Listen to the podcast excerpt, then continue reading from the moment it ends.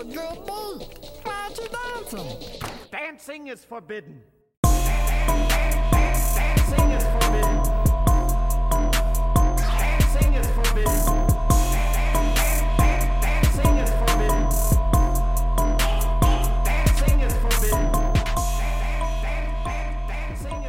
Yoo-hoo, running crew, welcome to Dancing is Forbidden, an Aqua Teen Hunger Force exploration. I am Ronnie, and on this podcast, I am watching through and talking about every Aqua Teen episode, one episode at a time. And the episode we are watching through and talking about this week is Season 3, Episode 9, The South Bronx Paradise Diet. It's South Bronx Paradise, baby! It's South Bronx Parasite. Hey, whatever. Did you even read the rapper? That's typical liberal media, Parasite Paradise. You're guaranteed to shed pounds within hours. I know that. South Bronx Paradise Diet premieres September 26th, 2004, and we have a little bit of history on the title on this episode. So I'm not 100% sure what it was called when it aired because the Toon Zone forum is still down. That would have been a surefire way to know. But I can tell you uh, where the name on this one pops up because sometimes it's just called Diet. So on the back of the Volume 4 DVD box set, which is the box set this episode was included on, obviously, it's just called Diet. But on the inside of the of the box set, it's called the full title, The South Bronx Paradise Diet. But once you get into the DVD, it's just called Diet. As in, after you pop that sucker in and navigate your way in the menu over to select the episode, it's just called Diet there. On HBO Max and AdultSwim.com, it's called by its full title. So I'm going with the full title here, and I think the full title is a little bit more descriptive than just diets. I, I, I like it more. And I think I've seen this one at some point, and going into this podcast episode, I thought I had. But when I watched it before recording this now, I really don't recall any of this besides the very end. So it was basically like a new episode to me. You know, hey, it's not new, but it's new to me. And I was sitting here working on this and, and chopping the clips up, and my wife was next to me on her computer. And she kept commenting on how much I was laughing while watching back on this one. Very funny episode. I'm excited to dig into it. But before we do, you know, we've got some other stuff to talk about. First up, our Aqua Teen news this week. If you would like to be in the same room as Dave Willis, Matt Maiellaro, Dana Snyder, and Ned Hastings, I've got the opportunity for you. May 20th, the boys, they are meeting up. Guess where? In Boston. That's right. And no, they're not planting bombs. They're not doing nothing crazy, but they will be showing an Aqua Teen episode about Boston. And I know you're thinking, is this the leaked episode that came out in 2015 that was originally supposed to come out in 2008, but it was canceled? No, to my knowledge, uh, this is not that episode. I was talking with Dave Willis about this a little bit. I'm not sure how much I'm really supposed to say, but I think I'm safe to say it is not that Boston episode. So I'll leave that there. This is at the Boston Comedy Festival that, that takes place at the Berklee Performance Center. Again, Saturday, May 20th, 2023. Check the link in the show notes if you want tickets. Otherwise, we do have some news regarding the upcoming five Aqua Teen episodes. And over on Instagram, Dave Willis posted a screenshot of an animatic that they will be turning in to Floyd County Productions. And in the animatic, of course, if you're unfamiliar, animatics, that's how they kind of uh, storyboard the Aqua Teen episodes. They typically don't really storyboard, but they will put together this rough this rough visual board going through the episode and the editors put this together and then they send it to the animation team who then actually goes and makes it look pretty and they just you know go off of what the animatic is. So so they're turning in their second animatic to have the second episode of the upcoming season made. And in the animatic here we see uh, shake appears to be playing a guitar and meatwad is looking at shake. He's very happy and then carl seems to be rocking out as well. So very surprising here. I guess shake's putting on something of a show. Uh, not entirely sure of the details here but that's what we can see. If you would like to see this image yourself, link to this in the description or the show notes, whatever you want to call it. I'm trying to call it description now because I feel like that's more universally known of what I'm talking about. Show notes could be a little ambiguous, but it's the same thing. Uh, the text accompanying this podcast episode, it's there. Next up, our boy Ian. He sent me another voice message. If you're unfamiliar, Ian, he's taken a trip to Japan, and I asked him while he's there if he would track down the rare Aqua Teen hentai for me to help with my marriage. Ian, he sent us a voice message. I'm so excited. I really hope he found it. Let's give it a listen. Ronnie, Ronnie, you gotta help me out, man. I don't know where I am. I went to the address that that Matsuhiro guy gave me. I don't know what happened after that, but next thing you know, I wake up and I'm in this place. I don't know. It's it's like he's recreated the Aqua Teen house, but it, it's all dark here. I can't find my way around. There's no exit. There's no bathroom either. I don't know how to get out of here. You gotta help me, dude. Oh, wait, wait a minute. Whoa, whoa, what's this? Ronnie, Ronnie, I think I think this is it. I think I found it. I think I found the Aqua Teen hint. Shit. Okay, look, I know some of you listening are in Japan. I know my download numbers. I know there's some of you out there. I need your help pronto. We need to find Ian. You know what? Fuck it. I don't need the Aqua Teen hentai. Just find Ian. He is a very important person in this podcast. He's a supporter of this show since the very beginning. We cannot l- let him out like this. Okay, I translated the address that he gave in the previous message. 612 Wharf Avenue. That's where he is at. I need somebody to go down there. Ian said there's no bathroom there. You need to bring diapers. You need to bring baby wipes. Bring him some water. Bring him something to eat. For God's sakes, we have to help Ian. I don't even care about the hentai anymore. I don't care about the hentai anymore. I am on record as having said that. I cannot be held accountable for this. I told Ian not to do this. I knew he shouldn't have put himself in danger. If you are in Japan, please you you gotta find him. You have to do something. This Matsuhiro Maiellaro guy, fuck.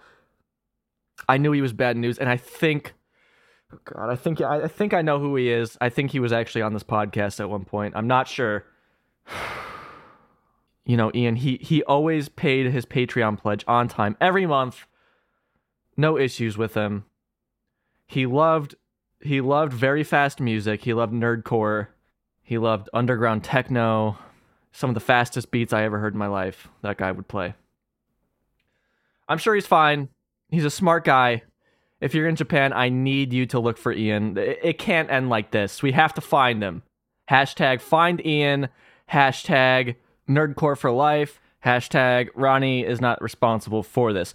So I'm sure Ian's fine. We have to believe. Uh, until then, I guess the only way to to ease our minds would be to see what the heck was going on the week that the South Bronx Paradise Diet premiered. Being gaslit about its own son all the way to the top of the box office this week, we have The Forgotten bringing in a cool 21 million. And The Forgotten, it stars Julianne Moore and Dominic West. And this is a movie, it's kind of like a psychological thriller drama kind of thing where a, a, woman believes that she lost her son in a plane crash, but one day she wakes up and it's like her son never existed. But she has all these memories of her son, but there's no real kind of physical evidence of him. And she sets out on a search to prove that her son is real. And of course, you, as you would expect, there's some sort of twist at the end of this. I couldn't find a whole lot of people really talking about this, so uh, not really any interesting trivia that I could find about it, other than the the idea here that there's no way a movie like this could possibly exist in uh, 2023. Uh, if this son was somewhat online, there would be evidence that could not be uh, wiped away. So uh, kind of an outdated premise, but maybe someone could update it in some way. Maybe uh, Black Mirror already did something like that and I haven't seen it. But The Forgotten has a 5.8 out of 10 on IMDb and a 31% on Rotten Tomatoes. So not super hot, but I, I think it's probably a decent enough film. But as you can expect, there is no shared cast or crew between The Forgotten and Aqua Teen Hunger Force, although maybe there is and they just forgot about it. Otherwise, in our television news uh, in this past week between Moonmaster and South Bronx Paradise Diet, on the 22nd, so four days before this episode of Aqua Teen premieres, a little show called Lost premieres on ABC. So, you know, the forgotten, they're forgetting things, lost, they're getting lost. 2004 was a hectic year for humanity. We didn't know what was going on. But yes, that is Lost debuting. I remember the buzz around this show, but it was a little bit over my head. I was 11 years old at the time, so I wasn't really interested in this. Although my wife Hannah and I have started watching it, or at least she watched it, and I watched some of it with her, and I liked it for what I saw. I thought it was very good, but I know the ending, you know, in, retrospect, of course, I'm recording this almost 20 years later. The ending I know is not too well received, so it's kind of hard to want to commit myself to that when I know I could potentially be let down.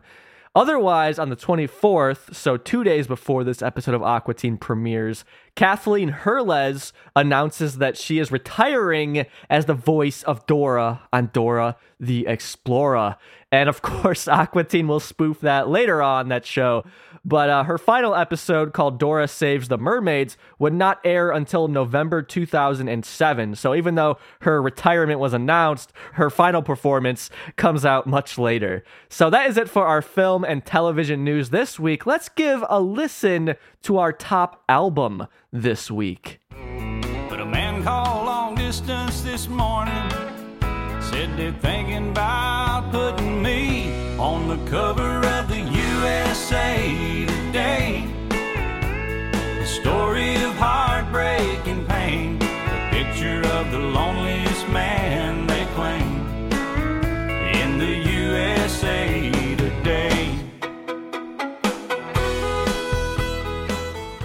Cowboy Tim McGraw to the curb. We have honky tonk man Alan Jackson with his record What I Do selling 178,000 copies this week alone. I want to mention there's a song on this record called If French Fries Were Fat Free, which is funny because the previous country record, the, the Tim McGraw album, had a French fry reference too. I think Aqua Teen was permeating into these, these country boys' heads. But this record basically sits in the middle of Alan Jackson's discography on Rate Your Music. This one has a 3.23. This is his 12th record, and he has uh, about 22 listed on Rate Your Music. And this one, again, sits right in the middle. We've actually talked about Alan Jackson on the podcast before, so I'm not going to get too much into him. I don't recognize any of the songs off this record. The lead single is called Too Much of a Good Thing, and it was completely foreign to me. I don't think I've ever heard it. So I picked this song called USA Today. It's very topical to our alternative track. So just hold on to your ass and get ready. Uh, the last thing I want to say about this record is I love the album cover because you have Alan Jackson standing in a field in what looks to be a medieval peasant's shirt. It's like laced up at, at the top by the neck. It's crazy. Alan, what are you wearing? Anyways, let's move on and uh, to talk about our top Billboard single this week. It is Goodies by Ciara. We've talked about it before, so let's give a listen to our top alternative single this week.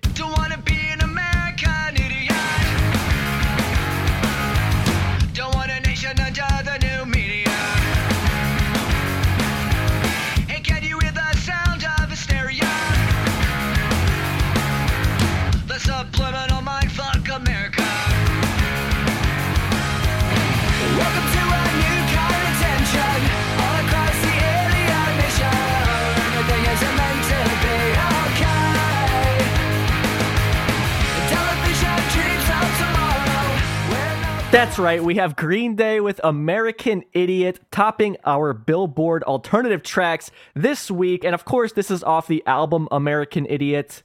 That record coming out just five days before this episode of Aqua Teen premieres. I'm not really going to touch on the record because something tells me we're going to be talking about it in a future episode.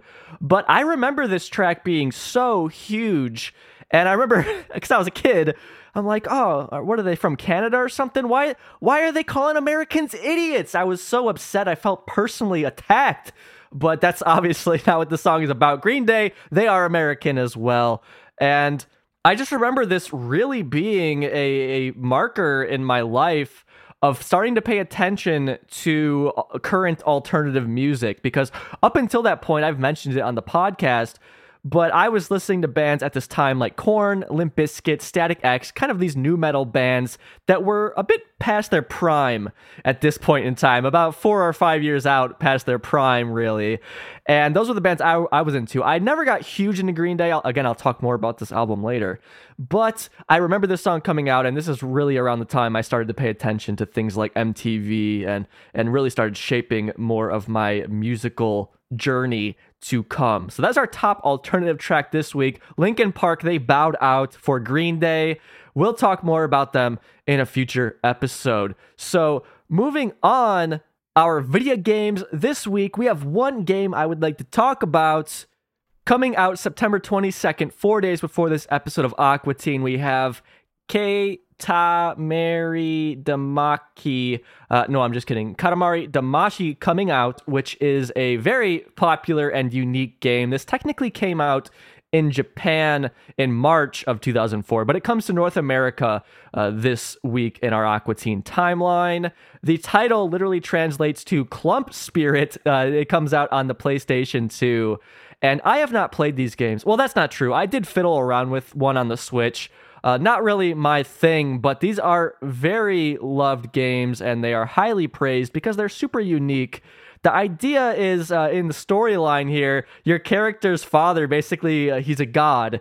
He gets wasted and he accidentally destroys all the stars, uh, the moon, and a bunch of other celestial bodies. And the, the earth basically is the last thing. So your character is this little tiny guy, and he, you have to make these giant balls of stuff. You just roll this ball around and it collects stuff. And it's kind of a puzzle game. You have to collect certain things and, and, and things like that. It's not just mindless. Uh, you're trying to accomplish something, but you your ball gets bigger and bigger and bigger. And remember, this is 2004. There's not a whole lot of stuff like this at the time. And you make these giant, you know, things that are supposed to replace the stars. So that is Katamari Damacy coming out. I know a lot of people love this game. The soundtrack is kicking, even though uh, I, I don't play these games. I've heard the soundtrack. It's a banger. Certified Hood Classic. So that is our pop culture this week. You forgot that you saw The Forgotten because you're an American idiot. How are you supposed to remember anything? And also, your dad is an alcoholic who destroyed the stars and the cosmos, and uh, you know your life is very hard. But that's a big burden for you. You're two inches tall. I think that you need to just be watching TV. That's a big burden to put on you. If you flip on Adult Swim this night, what are you gonna see, little guy from the Katamari game? Well, I'll tell you. First of all, 11 p.m. You're getting Family Guy, the story on page one. 11:30, Harvey Birdman with Trio's Company. Uh, again, I've said it before. Same lineup we've been getting, so I'm just gonna go through these because they are not new episodes besides Aqua Teen. At 11:45, we get Sealab 2021 with Splitsville. We've talked about that episode on the podcast before. We've mentioned it at least during this segment. At midnight, we get Aqua Teen with the South Bronx Paradise Diet, our new episode of the night. 12:15 a.m. we get the Brak Show with Enter the Hump. 12:30 a.m. the Venture Bros with Midlife Chrysalis. 1 a.m. the Oblongs with Get Off My Back, and 1:30 a.m. we get Home Movies with Director's Cut. Director's Cut, a, a fantastic episode of home movies. Basically, Brendan has to put on this rock opera based on Kafka's The Metamorphosis. It's so absurd and so funny, and and really, I think, kind of prefaces Brendan Small going on to make Metalocalypse because this is a very musically based episode and very fun. It's a great time. I really do need to cover a home movies episode on the Patreon at some point because it's one of my uh, favorite Adult Swim shows. I have such fond, nostalgic memories of watching it as a kid, and also, of course, I enjoy it now in a different way as an adult. So, all right, that is our lineup this week. The same lineup we've been getting. Again, I apologize for just blowing through this, but a lot of these episodes, even we've discussed at some point during these segments. So, uh, again, nothing new except for Aqua Teen, but the lineup here is solid. If you watch these episodes, you're not going to be upset. Maybe to, to talk about them, maybe is a little upsetting, but to watch them, you're in for a gay old time. So, I think that's it. I think we're locked and loaded, ready to discuss the South Bronx Paradise Diet. Get ready, because we're doing it. Put your spandex on. It's go time.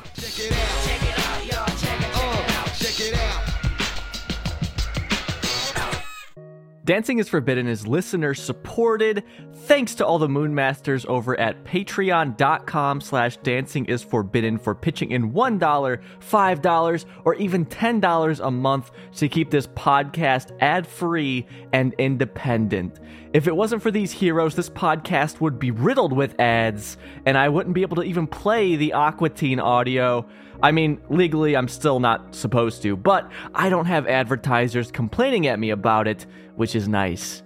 Sign up at the $5 tier to receive a bonus episode every month. These can range from deep dives into other Aqua Teen content like the Baffler Meal episode, DVD special features, colon movie film for theaters. We're also talking about other Adult Swim shows that air alongside the Aqua Teen episodes. And something I'm really going to start doing is companion episodes to the interview episodes where I'll record a little bit more before and after about the interview, played some unaired clips from the interview, things like that. And of course, we will be starting up our uh, our watch party night uh, once a month. We'll watch through some Aqua Teen episodes like the ones that we will be covering, uh, other Adult Swim episodes that aired that night, things like that. So all of that is over at the Patreon. And if you would like to support the podcast but can't do so financially, just sharing the show, posting about the show, uh, doing anything you can for free to help out. It helps just as much. For example, this week we had Dex over on Instagram and Twitter. I'll put her links in the show notes if you like Aqua Teen. You'll like what she's got over there. Uh, she posted so much about the show, I think legally I have to send her a W 2 and hire her on in the advertising department. On Twitter, Dex posted, closing off my day just right with two of my favorite podcasts, Dancing is Forbidden and Because Mom Said So. And I think this is a great pairing, this Because Mom Said So podcast, uh, with some dance moms. And I think that is exactly the kind of branding that I need to be relating myself to. And I really hope at some point this year, me and the dance moms, that we could do a podcast tour. That would be badass. Coming up next, Aqua Teen Hunger Force. South Bronx Paradise Diet premiering September 26th, 2004 with a TV 14 rating makes sense. I mean, most of the episode isn't that bad, but towards the end there is uh, you know, some some uh, shocking sights you might say. And a bit of trivia on this one when the episode aired in 2016, it was rated TVMA, which is a, a little bit surprising. I think maybe uh, not necessary for the episode, but hey, what do I know? If we could jump back to the name here, I didn't really expand upon this in this podcast episode's intro. But again, this one has two titles, but I don't think it is like the Moonanite situation. In particular, the Moonmaster episode that we just covered that had a bunch of different episode names that were all quite different. In that case, it kind of seemed like they kept changing their mind on the title on the episode. This one, I think, is more straightforward. It, I think really that this one is supposed to be called the South Bronx Paradise Diet, but the title is so long they just default to diet. So if you go to like the DVD menu and it just says diet, I think they did that just because they were kind of limited on space and it was easier just to do that. So I think this one is more interchangeable than the Moonmaster one, where again, it's three distinctly different titles on the episode, which is very interesting. Yeah, just straightforward here. They're just trying to save space. So, on to guest stars on this episode. We have one. We have Akhenaten Nickens. And if you're like, who is that? I don't know who that is. Uh, you shouldn't know who that is because Akhenaten, uh, he was the son of Carey Means' girlfriend. Of course, Carey Means, uh, the voice actor for Frylock. He got Akhenaten on this episode and he plays the little parasite at the end. And I think this is the first child voice actor we've had on Aqua Teen. And I don't think it happens much, but I know later we will get Dave Willis's kids doing some voices. But yeah, I, I think Akhenaten is is the first uh, first child actor on Aqua Teen, which is pretty cool. And it's cool that uh, he's just you know just uh, some normal kid they got on the episode. I like that a lot. Of course, we will talk a little bit more about Akhenaten once we get to his part in the episode. And I gotta say, as always, we are not covering Space Katz here. But before we jump into the episode, I do want to talk about the editor on this episode. And we have five editors. We have Jay Edwards, John Breston, Ned Hastings, Phil Sampson. Uh, nobody new there. But included in those five, we have John Waltz. And John edited on The Cubing in season two. He edited on Robo Sitter and this episode. And that's it. He only edited on three episodes, and this being his last. Um, otherwise, John, he edited on 63 episodes of X Men the Animated Series. He worked on Mighty Morphin Power Rangers, and he did 30 episodes of Family Guy during its original run. So, John Waltz just popping up here. I'd love to talk with the other editors on Aqua Teen and kind of figure out like, why was this guy in here for just for three episodes? What's the story behind that? Not really sure, but we've enjoyed some of John's episodes up until this point, and this is his last one. So let's jump into it and see what John has in store for us, alongside Jay, John, Ned, and Phil, of course. We open in on Meatwad, and he's working out. He's power walking, and he's wearing a familiar outfit. Meatwad's wearing the exact same spandex outfit that we saw him in in Frat Aliens, except he is wearing a new headband. Uh, this headband being blue, white, and and red, but kind of like uh, muted tones of those colors. And there's also no earring from Frat Aliens. Remember in Frat Aliens, he was uh, he was worried about being gay, so he dresses up like this, and he's like, "I'm a man's man. I'm not gay." But of course, uh, the irony being that he really was dressing up almost like Rob Halford from uh, from Judas Priest or something like that. That's the look he was going for. Who of course is a gay man. But Meatwad here, he's not trying to be a man's man. He's actually he's trying to lose weight. He's trying to stay in shape. He will walk by Carl, who will question his life choices. Oh, hey, Carl. How's it going? Hey, what? I'm just power walking. What are you friggin' doing that for? You're just gonna die. well, yeah, I know. But I need to drop a couple pounds. My feet so fat I can't get into my roller skates. And my neckerchief don't fit anymore. Look at this. It's a stick up.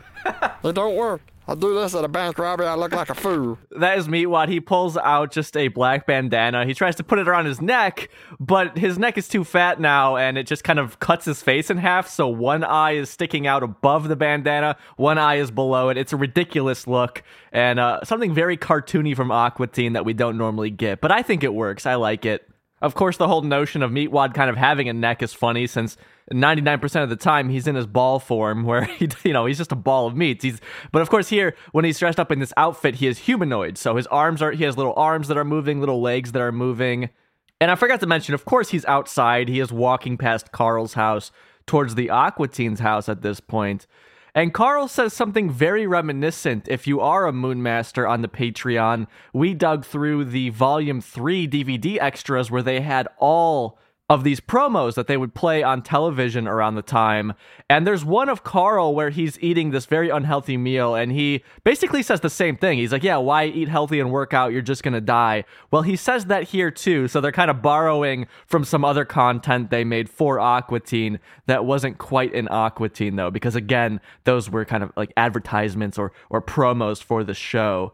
Something else I picked out is very clearly, I mean, this is really in the weeds, but you can hear that they kind of reused Meatwad's breathing because they needed more of it, or more specifically, Dave Willis breathing as Meatwad.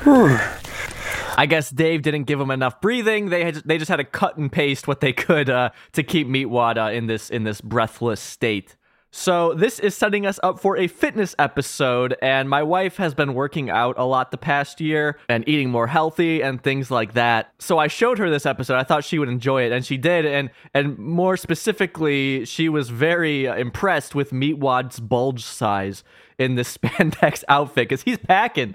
Uh, Meatwad, you know, uh, he uh, I think he puts the other Aqua Teens to shame. I wonder if he had to get this this spandex suit custom made for him to to fit this package in there. Holy hell. But along with this outfit, like I said, we are getting actual kind of animations from Meatwad. He's not just rolling around on the floor. He has legs and arms, and that will continue throughout the episode where they have a lot more animation here. Of course, back in Frat Aliens, I don't know how much he really even moved when he was wearing this outfit in that episode, but here again, he's walking around, he's doing stuff. They're really kind of stepping up the animation here.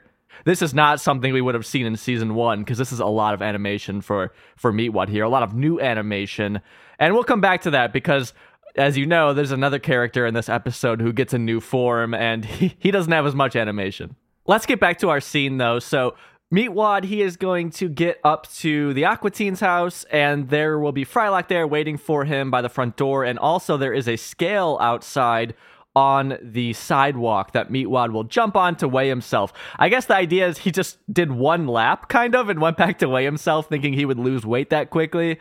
But it's going to be revealed that Meatwad, he has a halfway point, which is the Aqua Teen's driveway. And in the driveway, there is just a pile of gummy bears. It looks to be like, you know, a little mound of gummy bears there. And Shake is standing over there and he pops some in his mouth as well. And then he will come up and add to the scene too. All right, the running man. Oh, no, no, no. I power walked. Son of a, look at this. How far did you run, Meatwad? I power walked down to that pile of gummy bears and back. I should probably set the pile out further or closer so I can get at them. Maybe you shouldn't eat the gummy bears once you reach Well, that's the them. halfway point. If you don't put the gummy bears out, there ain't no reason to run. Or power walk, which is what I did. Well, I don't know why you waste your time exercising. It's just sweat you're gonna have to wash off. Exercising's for dummies and women. So I have to cut Carl off here. There's a lot of emphasis from Meatwad on the fact that he is not, in fact, running. He is power walking. It's brought up like multiple times throughout that very short clip. When Meatwad walks up initially, Frylock refers to Meatwad as the running man. Running Man is a Schwarzenegger film. We actually talked about this back in the Super Trivia episode because that was an answer on one of the trivia sheets. So I'm not going to get too much into it here. Although last night I did watch the Schwarzenegger film Twins with Danny DeVito, and it was a good time. I liked it. Again, we cut Carl off, so let's jump back in. I'm going to back the clip up a little bit, and Carl is going to join the conversation, and he's going to reveal his exercise regimen, which involves really just eating whatever you want, and then you eat a special candy bar that makes you lose weight. And visually, we will see him hold up that candy bar called the South Bronx Paradise uh, Diet. I guess this would, be, this would be the South Bronx Paradise Candy Bar. And he also holds up a book called Lose Weight Now The South Bronx Paradise. Exercising's for dummies and women. Yeah, man, you are up on my diet. Started it two days ago, and uh, I'm already at my target weight. Wilson. South Bronx Paradise diet, baby. yeah. The twist is you eat more than you want, and then you supplement that with a special candy bar. And it ain't like them sissy no crabs diets either. Uh, I think that's no carbs, Carl. See, but I have crabs, so I don't qualify for that. have I told you that before? Yeah. Funny story. Well, I don't have to watch what I eat. Now we got to cut Shake off. Basically, we're getting a lot of dialogue with the characters talking over each other. I want to back up to everything that just happened there because Carl shows us this book. The visuals on it, the the backdrop on the book is it's just like a uh, cityscape. Very nice looking, but not super detailed, and I think very fitting for this kind of diet book. The author on this is Dr. Billup Gurn. And I'm not sure what the Billup is in reference to, but I'd imagine the Gurn is in reference to Dave Willis's cat at the time, Gurn Blanston. If you listen to my interview with Bob Pettit, we got into this a bit, but Gurn Blanston was Dave Willis's cat, who was named after a Steve Martin joke. And we actually saw Gurn show up in Old Drippy. I didn't know this until recently, where Bob posted on Twitter that he named a beer brand Gurn, and that was after Gurn Blanston, Dave's cat. I'm not sure what the Billup is in reference to. I would assume some other pet owned by somebody who worked on the show. But otherwise, uh, the book, again, it says Lose Weight Now. And then it says NJ Times bestseller. So New Jersey Times bestseller for this book. And Carl's hand conveniently is covering up half of the title on this on both the book and the candy bar. The candy bar is a lot of the same visuals from the book, uh, it's just in a candy bar format. So we'll get back to the candy bar later because we do get a close up of that. But again, both times all we see is para, and then the rest of the word is cut off, and uh, that will explain a lot more going forward in this episode. On to what Carl said, he mentions having crabs. Well, he says the, the no crab diet. Then he mentions that he had crabs, and then he's like, Did I tell you about that? Of course, this probably being a, a shout out to the Unremarkable Voyage episode where Carl supersizes his crabs on accident when he makes his donger bigger. But also, this is just very much something Carl would say. I mean, him saying he has crabs is no surprise, and I don't think it necessarily has to be a callback to a previous episode because it's Carl. So, Carl, he's going to try and talk more about his crabs, but thankfully, Shake is going to cut him off because Shake, it's Shake. He wants to be a part of the conversation. Funny story. Well, I don't have to watch what I eat or what I do. Call me Mr. Untouchable. Yeah, and that's why you're a candidate for heart disease. Well, I have three hearts because I'm from Tatooine. And my mother. No, you're not. Really? Interesting. Because, you know, I get my physical every year on Alderaan. That didn't happen. Well, I'm. I am from the Dagobah system. All right. Okay, so again, cutting Carl off here. And we have Frylock. He's really donning that attitude we are used to him having at this point, where he is just done with this shit. Like, he really doesn't entertain the stupid shit that the other characters say as much as he did at the beginning of the show, where he was a little bit more uh, timid and he would he would put up with things a lot more. Here, he's just like, no, that never happened. You're lying. You're making this up. He doesn't want to hear any of it. Shake was essentially just throwing out a bunch of Star Wars references. For example, he mentions Tatooine, which is a planet in the Star Wars universe. That's all that he's talking about, and that will come back. Carl's gonna cut in and explain it's now time to eat his candy bar. I am from the Dagobah system. All right, ladies. Sorry to uh, break up the tea party, but it's time for my afternoon candy bar. You ain't gotta run nothing. Nope. I wanna do his diet. Meatwad, you should lose weight the right way by eating a well balanced meal and exercise. Or lose it the fun way. Eat these candy bars and sit on your ass as it gets thinner and thinner. Or do it my way. Don't do it. What's that, R2? With no pants? Did you hear that? He's crazy. So Shake is there, like trying to pretend like he again is in Star Wars. I like how Shake he's pulling on a lot of pop culture, nerdy pop culture things in this season. I feel like he didn't do that as much before. He he's talking about Lord of the Rings, he's talking about about Star Wars, things like that. But he is trying to make these uh, stories up. And then we cut to Carl, Meatwad, and Frylock, who are all just kind of like looking like, oh, Jesus Christ. Like, they are not laughing at this. They are not entertained by this. And they're just awkwardly looking around while while Shake is going on about this this cringy kind of thing. The interesting thing here is that three of the characters have their own ways of, of staying healthy and losing weight. So, Frylock, he says you have to eat healthy and exercise and you'll be all right. Carl is saying you can eat whatever you want, just eat this candy bar and you'll be fine. And then Shake says that he does nothing, and that's the best way to uh, stay healthy. Of course, Frylock is right. He, he he is the correct one here. That it just comes down to eating healthy and exercising, and you'll be fine in most cases. And this year, I will be 30. I'm trying to pay more attention to my health and to what I eat. And let me tell you, trying to eat healthier, it's not fun, especially living in the United States where it seems like so many of the things that are sold at stores are basically fucking awful for you. They have so much added salt, so much added sugar, things that make no sense. It's very frustrating experience. I mean, it basically rules out 98% of the things sold at the grocery store. You're basically relegated to the cooking, baking, and produce aisles, and that's it, because everything else is almost like poison. It's like, how the fuck, how did we get to this point? Now, these things are delicious, of course. I'm not disputing that. But Meatwad here, I can empathize with them because it's not easy doing the right thing. Frylock is going to challenge Carl to a little competition to see who could lose more weight. Meatwad doing it the right way, or Carl doing it with the South Bronx Paradise diet. Poor Meatwad, he's kind of becoming a pawn in this episode, but is for his health. All right, Carl, I'll tell you what. I'll bet you a case of your favorite beer that Meatwad loses more weight than you doing it the healthy way. Yeah, you're on. And if I win, both of y'all get together, buy me a motorcycle and a pink iPod mini. No. All I want some home electronics. He gets to go to the damn Dagobah system. Oh, R2. So that is Shake. It just pans over to him. He now has on his e helmet, so I like that they are kind of uh, shouting out that previous episode. And he's holding a beer can and a little toy rocket ship, and he's playing with those. So Shake's kind of just gone full infantile in this episode. This really isn't like his character. I mean, maybe we've seen little hints and pieces of this, but to see him just playing with toys like this is kind of strange. But at the same time, I don't think it's completely out of left field. Meatwad tries to get something out of this whole situation because he's being involuntarily entered into this contest. He wants a motorcycle and a pink iPod mini if he does lose the most weight. Unfortunately, this is shut down by both Frylock and Carl because Frylock is just betting Carl like a case of beer, like a little bit more realistic to bet with somebody.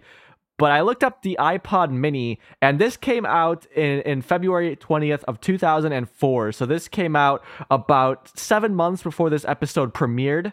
So a pretty topical request from Meatwad. And yes, they did make pink iPod minis. They made silver, blue, green, pink, and gold. And I had a blue iPod mini that I got a year later for my birthday in 2005. And I loved that thing. I, I just, oh, yeah, I had so much fun listening to it, riding my bike around. No longer did I have to put my CD player in a plastic bag and then put that like in my short pants when I'm riding my bike. Those days were gone. I had I had the slim iPod. I don't blame Meatwad for wanting one as well. And I know you must be dying to know the first album I put on my iPod, and that would be Three Cheers for Sweet Revenge by My Chemical Romance. The wager is set. The bet is in place between Meatwad and Carl. We are going to cut inside the Aqua Teen's house now, where Meatwad is working out with Frylock. They are in the living room, and Meatwad he is he's lifting weights. He's pumping iron. He has a purple weight that isn't really that big, but I mean for the size of Meatwad's arms, they seem pretty decent. And Meatwad's having some trouble lifting this purple weight. We also see on the floor that there are blue weights that are much larger than the purple one. I, I guess that's what he would be working up to. Eventually, Meatwad, he's going to put down the purple weight. He's going to pull out the pink weight, which is a tiny little thing. Like this thing can't even weigh half a pound. It's it's like a doll's weight. If you're if you're familiar with mini brands or whatever those things are called, those tiny little products. Uh, this is like one of those. It's the smallest weight I ever did see. And Meatwad, he wants to use that one instead. Come on, baby. Come on, come on, come on. Lift it up. Come on, I know you can do it. Come on, I know it's in you. I know you got it in you, baby. One. All right, Meatwad, that was good. That was great. Now, I want you to go for two. This is too hard. I know you can do it. Come on. You must be out of your mind. I want to move back down to pink. See now, pink, pink is challenging, and macho, and I'm feeling the burn with this. So I like the idea is that they're in a weight loss competition, but then Meatwad, he's lifting weights. Like, surely lifting weights is important, but when it comes to weight loss, if specifically in a very short time span like this, I feel like there's other things that Frylock would be having him prioritize. But I guess if Meatwad doesn't like doing cardio so much, then maybe Frylock could entice him to lift weights because you do obviously burn calories doing that. That he could entice Meatwad to lift weights so that he will be a big, strong guy. It'll make him more powerful. Maybe that was the conversation that took place. You might have heard some background noise in those clips, and you heard correctly. There was some noise. That was Shake in the kitchen. He is making a giant tub of delicious popcorn. Hey, wow. I didn't like what is this popcorn before the movie starts? Popcorn. Why is it good? Over here, please. Well, there's none left. Only two tubs survived from the force. Shake, you know he can't eat that. Come on, I know. He's got willpower. He will not not eat it. What movie we watching? No, Meatwad. Look, we got to do 30 minutes on the stair stepper. Son of a. Come on, it'll be fun. So Frylock getting aggressive with Meatwad here. Shake peeks in from the left side of the kitchen from what, you know, we see from the living room. It doesn't really make sense that he would be popping popcorn over on that side unless they move the microwave into the closet maybe, but you know there's the fridge and then next to the fridge is a wall and then a closet. So, uh, not sure, you know, obviously for the staging of the episode it was easier to do that, but very funny. Although whenever they do have a microwave is very intermittent on if they need one or not because when they do need one it'll be to the right of the fridge, but as we can see, the microwave moves around when it needs to. So, popcorn on its own is actually a pretty decent, healthy snack. Of course, the way Shake made it, though, there's lots of butter, lots of salt, and that's where you run into issues. A tub of movie theater popcorn can contain up to 1,090 calories and 2,650 milligrams of sodium. So, that's a lot. That's very unhealthy, and that's probably what Shake was making there. He had a giant tub that said delicious popcorn on it that he handed to Meatwad. And back to eating more healthy. Again, I was talking about how much salt is in everything. I just ate two English muffins, which are jam packed with salt, which you wouldn't necessarily expect. So much bread product has so much salt in it, but you don't need to use all that salt when you make bread. And for example, the other day I made some uh, shrimp linguine for my wife and I, and I was following the directions and I skipped every single step where it said to add salt. Like it's like salt to shrimp, even though shrimp is already very salty. and I knew there was going to be salt coming from the Parmesan cheese, from the from the cream cheese we had to use. It also says, of course, to to salt the water before you put the pasta in, and and just add salt at every step. And of course, I didn't add any extra salt, and it tasted fine. There was an adequate amount of salt without adding any. It's just nuts. But having said that, now I think I could use some popcorn. Frylock just yelled at Meatwad, so we now cut to Meatwad's room where he is doing the stair stepper. It's just this little thing that you jump on and then jump off of over and over again. Very simple piece of exercise equipment, but pretty dang effective. Gets your whole body jumping up and down here. I like the color scheme that Bob went with on this one. Very beautiful aesthetic of, uh, of we have like a turquoise kind of teal blue, and then we have a very nice magenta, hot-ish pink color. Looks nice, right up my alley. Meatwad will be jumping on it, but he won't be very happy about it. And then, and then I'm gonna go off and get surgery while you ain't looking, and get him to suck all the rest of it out with a tube. Is that okay? Come on now. All you got is five more minutes. You can do this. But I want lips like a Tomb Raider. I got nothing. Flat lips. They ain't. So suddenly now it seems like Meatwad doesn't care about losing weight. He wants big lips like the Tomb Raider. He's referring to Angelina Jolie, who played Laura Croft in the Tomb Raider movie. The first one coming out in 2001, the second one coming out in 2003. And now, continuing on with this scene, we will see Shake is here, and he has a funnel cake stand in Meatwad's room. And then he is making funnel cakes, and he's going to stand up, revealing that he has giant red lips like Angelina Jolie. Funnel cakes! Get your hot funnel cakes here! Funnel cakes! Funnel cakes from the Tomb Raider! You have to fry those here, Shake. yeah, I do. Who's ready? Someone must be ready for a funnel cake. want I, funnel wish I could find someone. Shake, what's wrong with you? You know he can't have this stuff. I don't know. I'm conflicted. Part of me wants to show it to him and then woof it down in front of him. And yet part of me wants to see him eat it and lose the bet. I just don't know who to trust anymore. All right, look. Can you just hit me with some batter from there? Hey, batter, batter, batter, swing, uh, batter! No meatwad, no batter. Look, I've already got your dinner specially prepared. All right, so Frylock has Meatwad's dinner. Uh, Shake threw a ladle that was just filled with the dough for the funnel cakes. It hit Meatwad in the head. He fell off the stairs stepper. He had he had some of the the batter on his face. Funnel cakes are a food that are typically sold at carnivals and circuses and amusement parks, places like that. Basically, it's just this deep fried dough that you make. It it's like a bready kind of thing, but it's deep fried. Usually there will be sugar, uh, maybe some cinnamon on it, and uh, I don't think I've ever actually had one before because I don't. I haven't really gone to the amusement park or or what have you that often. So it's possible I did as a kid, but I don't really know that I've had any of this, even though it it sounds and looks delicious. Shake has a funnel cake cart in Meatwad's room. Like I said, it says funnel cakes on it. It looks like what you would expect to see at a carnival or something, but it's all dingy. This is Bob bringing in that gritty reality that he talks about, but also just implying that Shake got this whole thing out of the trash or something. I'm surprised how much effort he's going through to terrorize Meatwad. Uh, because it involves him actually having to do things other than sit in the house and hit Meatwad. But he's making some funnel cakes. They look pretty dang good. The aspect of Shake with the Angelina Jolie lips in a direct kind of uh, reference to what Meatwad said of wanting those lips is strange to me. I mean, f- uh, first of all, I guess within the, the context of the episode, maybe Meatwad saw Shake had lips like that earlier, and that's why he he wanted them himself. I'm not sure. But in terms of the joke telling of the episode, this doesn't really feel that much like an Aqua Teen joke to me. It feels like something you would see more in Space Ghost of this very quick, kind of direct visual gag and response to something one of the characters said.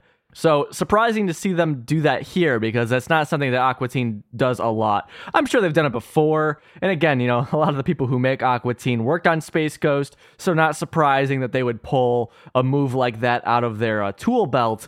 But again, just seeing it here, it doesn't really feel like something we are used to seeing in Aqua Teen. Although I'm not complaining about it. It's very funny to see Shake with these huge Angelina Jolie lips, kind of similar to the Supermodel episode. Meatwad's not allowed to eat the funnel cake, so they're gonna go to the living room where the table is now set up. and Meatwad will be gnawing on a toy steak. So it's supposed to be a, a steak, but it's like a dog chew toy. He's eating that. He seems to be enjoying it though. And of course, if you want to meditate on the whole idea of Meatwad eating steak, feel free to do so. The uh, cannibalism implications there. But then Frylock is going to offer Meatwad a his real meal, which is a, a stalk of celery. That's it. Which celery has like no calories or anything, so he's basically starving Meatwad to lose weight, which is the best way to lose weight if you're trying to uh, lose weight quickly for a competition or a contest like this. And then he will also offer Meatwad a, a piece of lemon, a, a slice of lemon, so that Meatwad could flavor that, that celery right up. Mmm, this here's a good steak. A little chewy, but it will do. Well, because the steak is a cat toy. But I don't know why a cat would play with a steak, but I just put it in there to get you excited about your real dinner. This uh, celery stalk right here. Mmm. Well, it ain't working. now, if you expect me to eat this, you're gonna have to supply me with some wing sauce. How about a twist of lemon? How about a twist I'll gouge your mother eyes out? Get me the damn wing sauce. Meatwad not enjoying this healthy eating. He seemed to enjoy that steak a whole lot, though. You know, I think that Frylock could have just let him continue to enjoy it. Frylock does say it's it's a cat toy, but he's like, I don't know why a cat would play with a steak. I don't know either. That does that's not really a cat toy. I think a dog would enjoy that much more. But poor Meatwad, man, I get it. I get eating healthy is not that fun. My wife is able just to eat uh, chicken and rice and be happy with that, but I am not one of those people. So it's been a little bit more difficult for me on my healthy eating journey. I'm not on a weight loss journey, which I guess is like its own thing. I'm just trying to eat more healthy, which doesn't leave many options. I actually do like celery though, but again, one stalk of celery for dinner, that's not much. Although, remember in previous episodes, Meatwad would eat things like sand, so I'm surprised he's being so picky. As you would expect, you know, the the comedy rule of threes, Shake is going to come back in again. This time he has an ice cream cart and then he's going to start scooping clumps of chocolate ice cream for Meatwad, but he's using a shovel. So there are these giant scoops all over the table and Meatwad is very excited. Can I make that a mood for you? Yes, two scoops, please. All right, two. Come on, four, eight. Dream big. Be somebody. Shake, get out of here. I'm not doing anything. He's not. I'm tired of this diet. I can't eat what I want. What's the point of living? There isn't any. Hold my gun for me, will you? I said, get out of here. Shake whipping out a, a revolver and he's kind of flipping it around, and then Frylock tackles him. Uh, the ice cream cart, very similar to the funnel cake cart that Shake had earlier. It looks like he got this from a junkyard or something. It's it doesn't look horrible. Like the wheels look very new, and some of the hardware looks very new, but the actual part that says ice cream is is kind of soiled and gross looking. And then the shovel looks disgusting, like it had been used, you know, a long time outside. And he he scoops these scoops onto the table for Meatwad.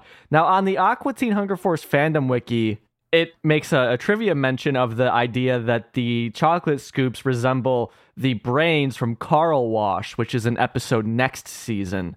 And it kind of does, but I don't think that this was intentional because I did pull a picture of those brains up and I don't think that they're the exact same drawing or anything like that. So I think it's very much just a coincidence. And for any Space Ghost fans, you will know that those brain characters actually showed up first in the 90s in Space Ghost, the episode Sham Brain. So uh, those were assets that they had, but I don't think that it is the exact same asset that they are repurposing for these chocolate scoops. Meatwad shares a philosophy that I too have been feeling during these dire times. I'm tired of this diet. I can't eat what I want. What's the point of living? I'm with you, Meatwad. Well, if you're on a diet, uh, you can, to an extent, eat what you want, just not as much as you want to. Therein lies the problem. But Meatwad should be happy he's even getting solid food here. But as we know, Shake, he keeps interrupting this, and also he seemingly just wants to kill Meatwad because he, he wanted Meatwad to hold his gun for him.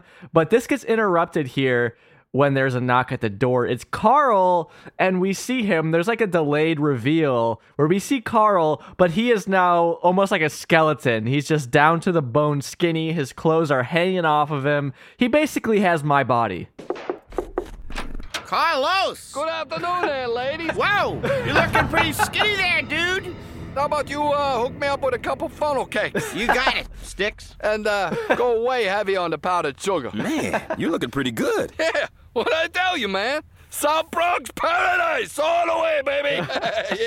yeah. All I gotta eat are these candy bars, get plenty of sleep, and uh, no exercise though. That's a no-no. Technically, I should have driven over here. So you don't mind if I take a look at one of those candy bars, do you? Yeah, they're eight dollars a piece there, Fry Man. So uh, you look. That's Frylock taking the candy bar out of Carl's hand and then flying over to his room. Uh, I should clarify, I'm not actually this skinny, but uh, this does look similar to if I tried to wear Carl's clothes.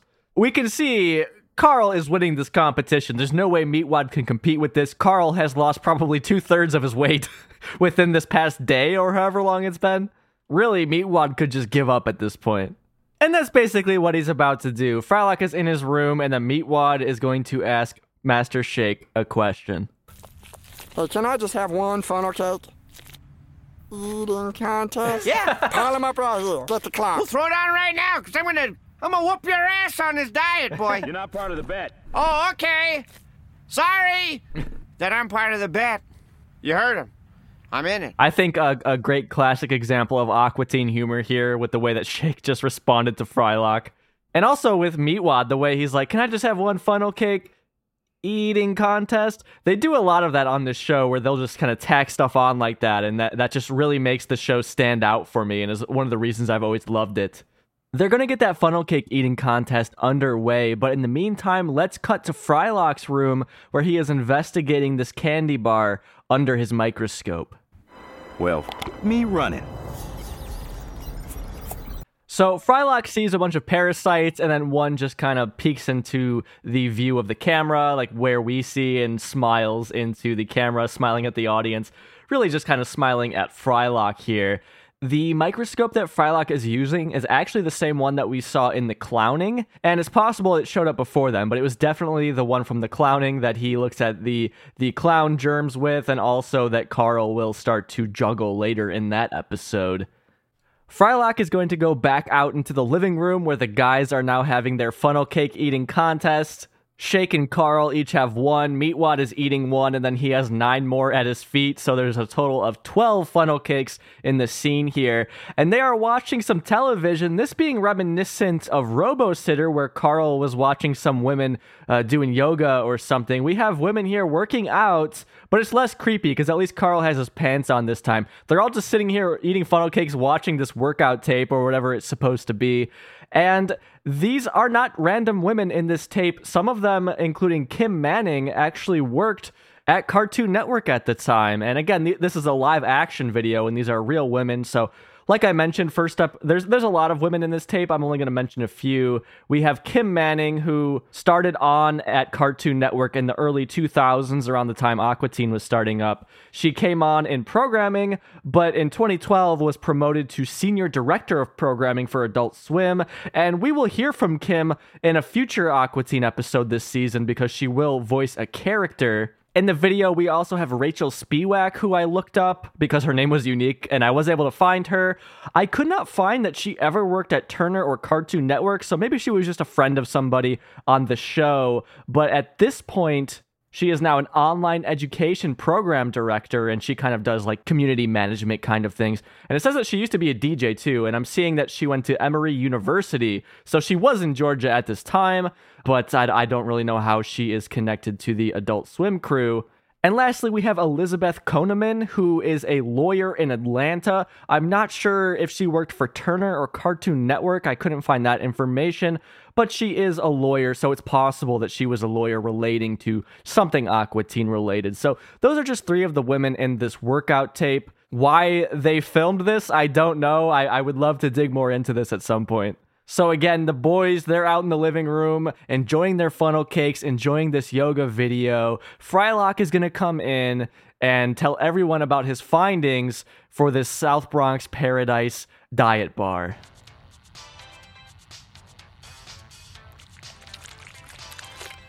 Say, Carl, do you have any idea what's in these candy bars?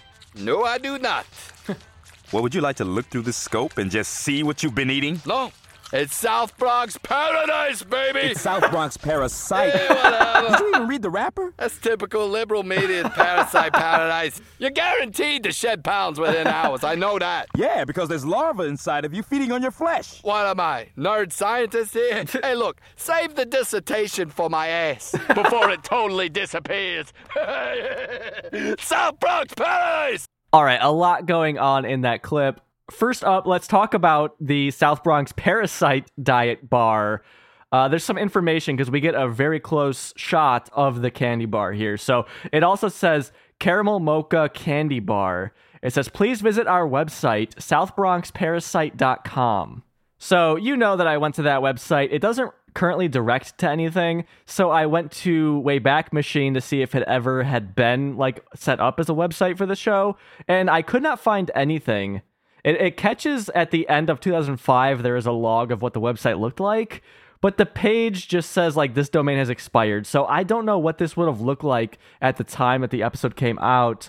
And looking at the ownership on the website, it seems like it was bought in early 2022, so a year ago as of this recording.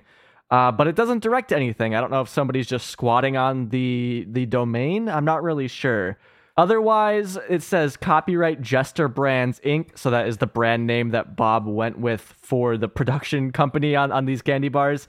And then it says P.O. Box 12038A, Stingray Cove, Florida 33458.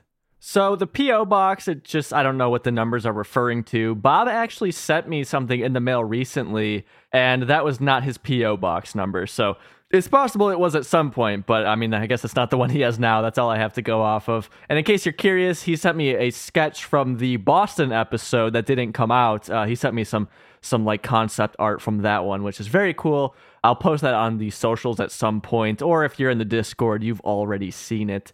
Otherwise, uh, we have Stingray Cove, Florida 33458. Uh, that is not the zip code for Stingray Cove. In fact, I don't think that there even is a town called Stingray Cove in Florida. The 33458 zip code points to Jupiter, Florida, and Limestone Creek, Florida. These towns are north of West Palm Beach and uh, Boca Raton. Bob did grow up in Florida, and he did mention being near the beach, so it's possible this is where he grew up. I was going to email him and ask, but I, I, I forgot to uh, press send on the email. I guess I, I was going to wait to see if I had more to ask him, and then I realized it was too late to send it uh, in time for this podcast episode. But that's my guess. Is maybe that's where he's from. That zip code. That's where he's pulling it from. Also, a part of me felt weird being like, "Where did you grow up? Tell me for my podcast where you grew up. Where does your family live?" Lastly, we can see some nutritional info on this candy bar. It says carbohydrates 1 gram, fat 0 grams, which, wow, zero fat in a uh, caramel mocha candy bar. That's crazy. Uh, sodium 120 milligrams, and then parasites 6 grams. So there's 6 grams of parasites per bar. And we know what's going on here. You know, Carl, he has parasites and they are eating up his insides essentially, which is causing him to lose massive amounts of weights in dangerous amounts of time. I like how Frylock brings up, like, yeah, this isn't paradise, it's parasites. And instead of uh, admitting to his reading mistake, Carl just blames it on the liberal media. I feel like Aqua Teen was a bit ahead of its time in this way. But yeah, we see what's going on here. It's all parasites that are making Carl lose weight. My only complaint is I wish we would have seen Carl at some sort of between stage here because we go from seeing him like normal to just being a skeleton essentially within the matter of a few hours, maybe. I don't know how long it's really supposed to have been. Uh, it would have been nice to have seen him kind of slowly lose weight as opposed to just the, the next time we see him being a skeleton. But I understand why they didn't do that because it would have cost more money to do that. And speaking of money, let's talk about the animation really quickly on Carl because his arms do move a bit, but when he walks away, uh, you could tell they're just literally just dragging the image of him and moving it up and down as he walks away. He doesn't actually have a walk cycle. So this being reminiscent of a show like Brak Show or Sealab, where characters moved more along the lines of that, that very cheap animation style of just dragging the character across the screen. Uh, that's that's what they did with Carl here, which I understand. Getting him to walk with those the, the baggy clothes and the baggy pants would be very difficult to do, but they at least have his arms moving in in pretty interesting ways in this episode. Last thing I want to mention about the previous clip, and we've seen it a couple times throughout the episode, but I'm not mentioning it until now, is that occasionally Frylock's voice is very, it's of a lesser quality than it typically is throughout the episode. And I mean recording quality. I'm not really sure why that would be. I guess there was just some technical issue with the recordings, but sometimes his vocals are, they sound like just kind of low quality, very compressed. It's, it's very strange why it is that way. But moving on now, uh, while Carl was walking away, something slipped out of him.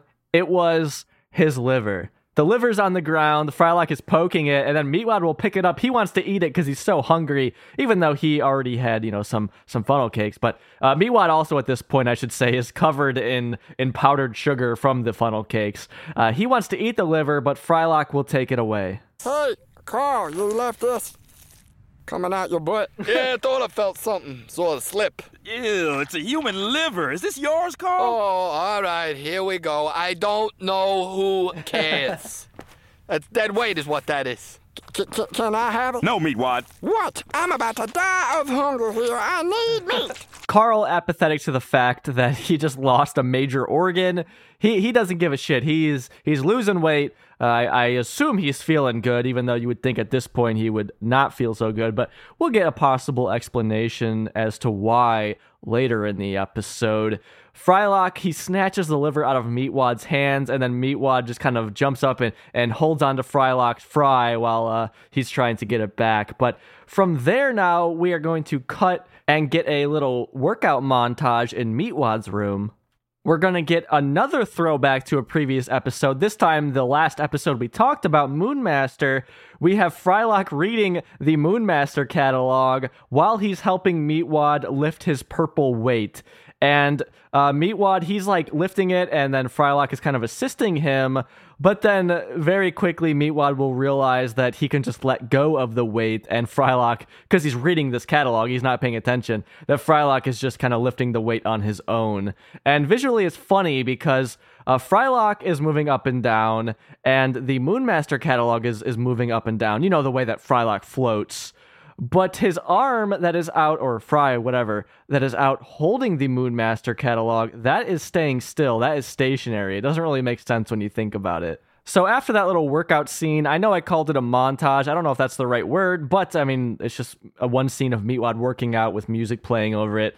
Shake comes in the room. He reveals that today is the big day. It is the weigh-in day. We're gonna see who lost the most weight so they'll talk about that a little bit, and then Frylock will go over to Carl's house to see if Carl is ready. Oh, yes! Today is the day! The glory train is taking off! For what? Well, I get that case of beer that, like you promised. Look, Shake, you're not part of the bet. You never were. But I want to be. Well, you're not. Meanwhile, I'm gonna go check on Carl, see if he's ready to step on those scales. Well, I'll be here, waiting to reap in the glory of winning. And we're renaming the house the Master Shake Title Town. T I T. So that was Frylock floating over to Carl's house to see if Carl was ready, and we had Master Shake in the doorway at the Aqua Teen's house, just yelling out the door at Frylock. Frylock go- got so fed up with hearing this that he turned around and his eyes started to kind of light up like he was going to shoot electricity at Shake. Which caused Shake to yell and then close the door. It's kind of a subtle little thing. I didn't even notice it my first time watching through. I was like, wait, why did Shake yell and close the door? Uh, it, it happens so quickly, you really have to be looking at it. But uh, that's what took place there. Shake, he still thinks he's involved in this, but Frylock keeps telling him he's not because Shake isn't actually doing anything to lose weight. I mean, I guess they they should have let him stay involved, but just put something up for stake. So like like all right if if you don't win you have to give you know whatever to whoever. Um, that way ba- shake would just be screwing himself over because he's not doing anything really to lose weight so he's not going to lose more weight than the other guys. Or will he? I guess we'll have to keep watching and find out.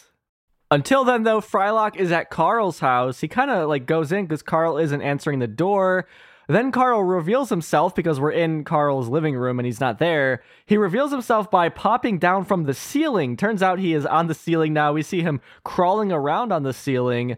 He will then go up to his ceiling lamp, which has a fixture over the top that is filled with dead bugs. And uh, first, he will eat a fly out of the air with his tongue. His tongue is now suddenly very long, like a frog. Well, he will pull down this fixture with all the flies in it and start licking it clean. Uh, Carl, you in here? Carl? Hello? Yeah. No. I gotta tell you, man, I could hear you, like, talking from your living room. I got some sort of crazy, amazing hearing. They don't tell you about that in the book. What are you doing? It's part of the diet. They say, you know, if you uh, want to slide around on your stomach, don't fight the urge. You realize you're up on the ceiling, Carl. Oh. Oh, yeah, that. I like to be next to this light. Like, real next to it. What? What are you, queer? Oh, Carl! I told you I can eat whatever I want with this diet. It's friggin' great. And the kicker, no long-term ramifications. whatever, whatever, whenever, Carl, okay? Look, look, it's time for the weigh-in. I had no idea there's so much protein in these, you know? Some pretty good animation of Carl kind of uh, slithering around there on the ceiling. So that's the thing about this episode. It's a lot of the characters kind of standing around talking, but we do get these moments of a lot of animation with uh, Meatwad with his new form and Carl doing this. So it's a bit of a trade off. But the episode quickly taking a horror twist. Uh, you wouldn't have expected that from them just getting into a weight loss competition, but I guess you could have seen it coming, knowing what we knew up till this point that Carl was eating all these parasites and that was causing him to lose the weight, and then his liver slipped out of his body.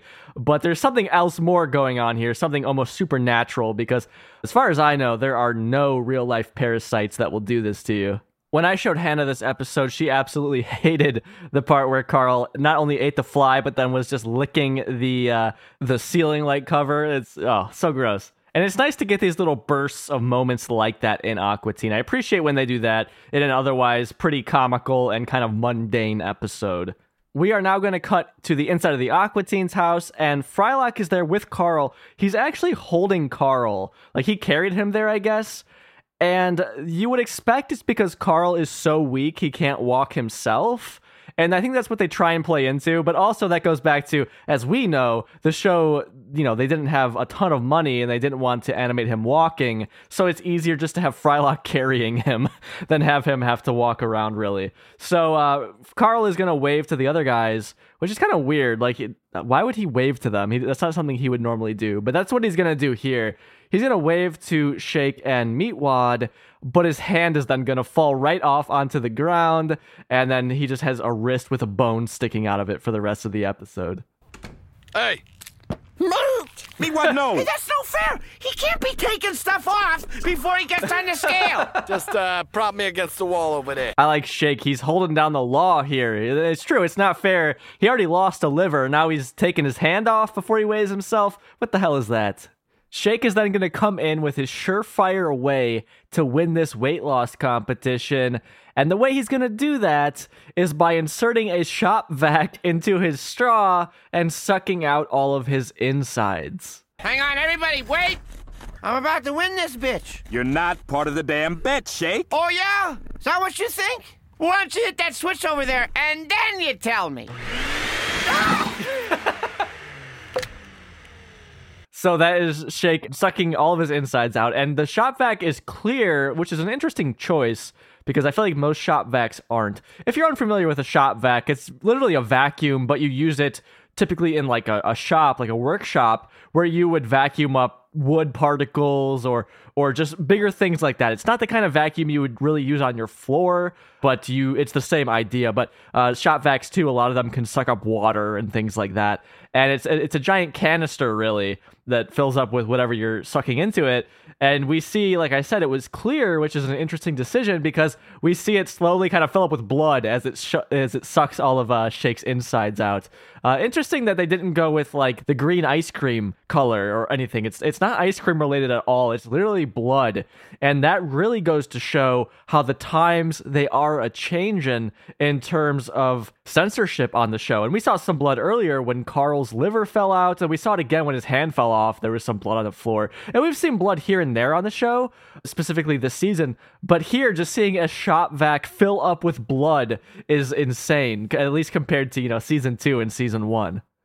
And not only does that happen, but Shake he he changes how he looks because as you would imagine, he's getting sucked out, so he becomes very skinny looking. His eyes are kind of rolled back in his head, and you hear he just falls over because there's really nothing weighing him down at this point. It's very silly. It's a great animation sequence. Shake, he's done for, so now we have Meatwad. It's his turn to weigh in. Frylock, He was shocked when this happened, but he quickly moves on. He doesn't care anymore because he tells Meatwad to get on the scale. Meatwad does. It turns out that Meatwad actually gained two pounds, and it's frustrating because we can't see any actual numbers on this scale. I would love to see how much Meatwad weighed, but we don't ever get to see it.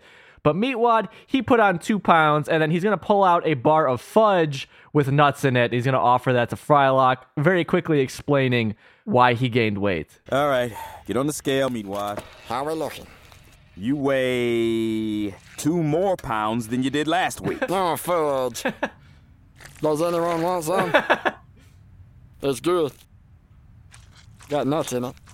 So again, Meatwad, he's been eating fudge, he's been eating funnel cakes, he's been doing all sorts of stuff, which is funny because like clearly he's been eating, he's been putting weight on. Yet he was so desperate to eat Carl's liver, and then moments ago he was so desperate to eat Carl's hand that uh, it's like, well, why? If he apparently has been eating and gaining weight, sometimes Meatwad, he's an enigma. Now, moving on to our final clip of the episode, it's Carl's turn to weigh in. I mean, Meatwad lost two pounds. Carl is visibly skinnier, so he knows he's gonna win. He starts talking some smack, talking some trash, but then out of nowhere, he gets split down the middle, as in vertically. He splits in half, and this giant bug kind of creature comes out of him. It kind of looks like a centipede or something along those lines. It crawls out of Carl. It pulls his now, like, husk like body onto the scale and then it's like i win i win it's all excited it's dancing around and then we just go outside and we see carl's car now driving away presumably that is frylock and meatwad bailing out of there Carl, you ready? Pecan fudge. Yeah. We're doing this thing right now, and it is in your. I win, brother. I win, I win, I win. In your face, Frylock I win. Come on, where's everybody going? it's so cute. So that is Akhenaten there, who is Carey Means' at the time's girlfriend's son. He's not with her anymore, but he was with her at the time, and he got Akhenaten this gig, and I think he kills it. He does a great job. First of all, for a kid, I think he sounds very natural, and second of all, for somebody who isn't a voice actor, I think he killed it. He did way better than I would do in that situation. And it's just the cutest voice too on on this what is supposed to be like a horrifying scene. Turns out he's like this happy bug who who has the voice of a child and he's dancing around. He's all excited for winning this. A very Aqua Teen move because it's this horror moment, but it's still very funny. So I actually have a tiny bit of info about Akhenaten here. Unfortunately, there's nothing on his IMDb page outside of this episode. I don't really know what he went on to do after this, besides, you know, grow up, go to high school, things like that. But uh, thanks to DJ1420 over on the Discord because he found a uh, YouTube comment from Akhenaten about working on this episode. So let me read this to you. I played the Parasite in the South Bronx Parasite episode. I was four or five at the time, and my mother was dating Carey Means, the voice of Frylock at the time. My name is Akhenaten Nickens. They even put my name in the credits at the end of the episode. Such a blessing. So, a lot of questions and such for Akhenaten. Juicy asks, Really, bro? Akhenaten says, Yes, really, and thank you to all the fans of Aqua Teen. I enjoyed the show and the cast so much as well. And then Stinky Goober Plays, this was his video that was being commented on, says, Really? That's pretty neat. Did you have a good time working with the team behind the series? Akhenaten says, Yes, I did have such a great time, and the Cartoon Network Studios was just extraordinary. I would love to do it again one day. So that's really all the information I have on Akhenaten right now. Also, I should say, hopefully, I'm pronouncing his name correctly.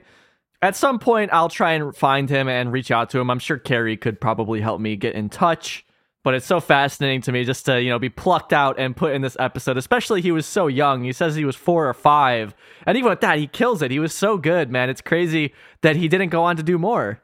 Not not particularly Aqua Teen, just more voice acting because he seemed really natural here. So what a cool experience that he had, and I think he did a great job in this episode. I couldn't have imagined a better voice. I think it's just the funniest thing at the very end there. Just this happy-go-lucky kind of bug character. He could probably be friends with Meatwad. I think they would get along well.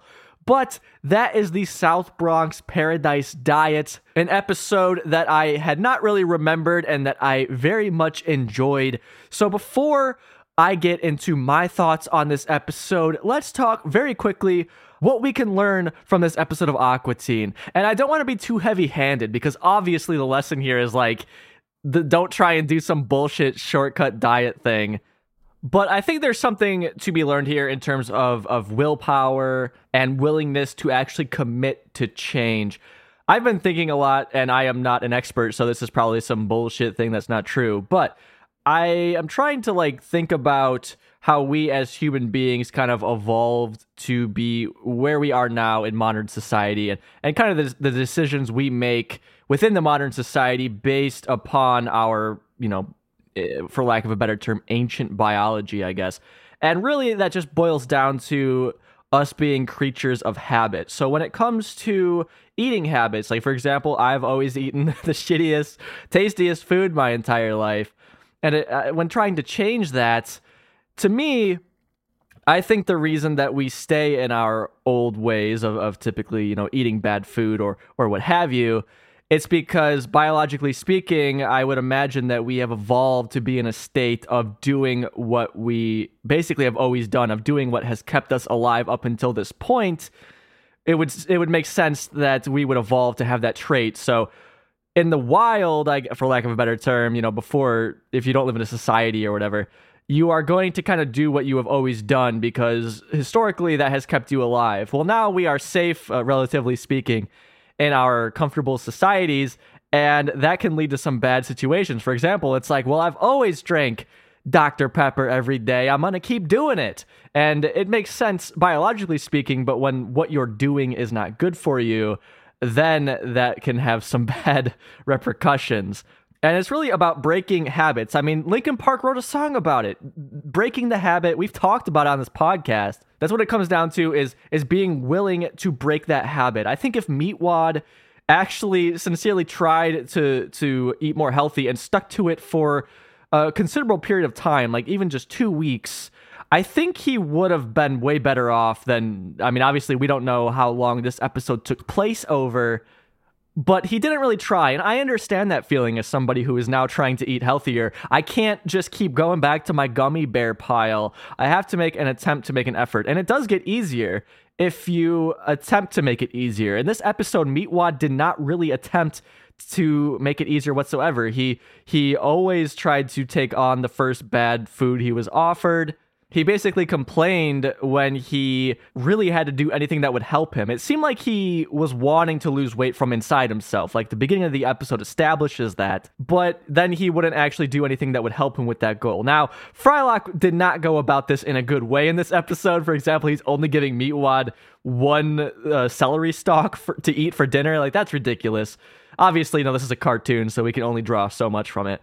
But I think we can learn here if you're actually willing to commit to any sort of change in your life for a period of time, uh, you know, two weeks or something, you can work towards your goal. I mean, you don't have to, for example, with with eating better, you don't have to eat fucking pristine, uh, like from this moment on. That's that's you don't have to do that, and that's not going to happen realistically. But if Meatwad just tried to substitute some of his bad meals for healthier meals, and if he also, you know, tried to do more of a serious workout, I think he could have lost weight. He could have gotten that bandana on. So that's my takeaway from this one. Just uh, not really giving up so easily on things. So let's move on to my thoughts on the South Bronx Paradise diet. Like I said, I did not remember this one really. I just remembered the very end with the character, and that was it. It ended up being way funnier than I thought it was. And as a whole, that's really like the trend of this season. Obviously, I've said it so many times, I grew up with the second season specifically, but I did see all of the first season as a kid. And in my mind, that was always Aqua Teen. And for some reason, I thought that the stuff after wasn't as funny or as, not even as funny. I knew the, the later episodes were funny, but I didn't think that they were as good. And this episode, alongside the season up to this point, has proven that wrong. That I am surprised by the consistent quality of this season. I am surprised by uh, all the different kinds of episodes we are getting. I feel like they're a bit more varied than season two was. And this is a uh, kind of slice of life episode, but turned on its head with, of course, Carl uh, with the body horror elements of him being super skinny, and then and then the parasite coming out of him. I like that they even played with their own trope in this way of a uh, slice of life episode actually having a dark twist. Usually, when we get a dark twist, it's from the the guest episodes when we have a villain come in for example, a Willie Nelson or or something along those lines, where you think they're good, but then they're not. They're actually horrible at the end. We didn't have that in this episode. It was just like fine until it wasn't, and I think that was really cool about this one. The jokes are very great. I, I I was just cracking up so much during this episode. I like the kind of new animation that we're getting here with Meatwad. I don't think he's a ball the entire time. He's literally in a humanoid man form with his spandex on and his huge fucking donkey dick bulge. Uh, I shouldn't say that, but uh, hey, I can't deny the facts. I like that we see Carl like he's like crawling around on the ceiling as like a skinnier version of himself. Just this new kind of animation from him. Uh, I guess uh, maybe a complaint about this one is because of the the you know rule of three, where they had Shake just continually come in and try and mess with Meatwad. I didn't feel like Shake was that funny in this episode, especially the Star Wars references. Like they were fine. It's not like I actively disliked that stuff, but I feel like it was definitely a weak part of the episode, specifically Shake bringing up Star Wars and and just him always trying to kind of be in the episode. At the same time, I did like, of course, you would expect Shake to try and fuck with Meatwad in this situation, and also uh, fuck with Frylock, because really Frylock's the one who cares about this whole weigh in. And I like the end when, when Shake, you know, sucks himself dry, and you can uh, quote me on that. So it wasn't like a bad use of Shake, but it wasn't my favorite as opposed to the Moonmaster episode. I thought uh, that was much funnier, but here it was still fine. I like the throwbacks to the previous few episodes. Like we had the uh, the Edork throwback, we had the Moonmaster throwback. I thought that was cool. Also, to see them watching more yoga on TV was silly. Overall, like this isn't a favorite for me, but I think it's a very incredibly solid episode. I was very excited to show it to my wife, who is uh, into you know fitness and, and eating healthy now, and and she enjoyed it too. Besides the uh, bug eating aspect from Carl. I like when Aqua Teen kind of jabs at these scammy situations, like this whole diet thing, where it's like, oh, just eat this bar and you'll lose weight, which surely there are diets that claim that, so that obviously don't work. And I think it was interesting to have Frylock used in this kind of bossy way towards Meatwad, where he is, uh, I don't want to say living vicariously through Meatwad, but he is forcing Meatwad into this situation that Meatwad doesn't actually care about. Of course, Frylock had good intentions with that, but he did take it a little too far and he he wasn't the most practical in going about it. And the reason for that, I think that Frylock was so invested in this in proving Carl wrong was kind of like Frylock was fighting for science here and like the moral high ground of yes, if you just eat healthy and exercise, then you'll lose weight. That's the right way to go about it. That's the healthy way to go about it. And he was trying to prove that that Carl's like stupid little fake bars weren't going to work. Now, they did work, but that's because they had parasites. They had six grams of parasites inside of them that would, uh, you know, drain you of your nutrients and kill you. All of that having been said, I think this is a very solid episode. I have to give this one four funnel cakes out of five. You can't go wrong with this one. It's a good time. I enjoyed it, and I hope that you did too. So, of course, feel free to let me know what you think about this one. Otherwise, Thank you for hanging out, watching Aqua Teen with me, talking teens with me. It's always fun to dive into these episodes I'm not as familiar with, and when they, you know, turn out to be good. Again, thank you to everyone who supports the show either financially, which of course helps uh, helps the show remain independent, helps me make it the way I want it to be made. And thank you to those who who help promote the show uh, to to your friends or or to your social media following, whatever. Always uh always means a lot to see people trying to help get more listeners. And of course, I gotta shout out our number one in the Hood G tier patrons paying almost as much as a South Bronx parasite bar who support this podcast every month. Thank you to Sean, Ian, Ian, I promise we'll find you soon, Captain Buford, Robinson, and Jason. You guys can eat all the ice cream you want any day of the week. I'll see you next week. Take it easy. Keep it cool. Hashtag save Ian. Bye bye.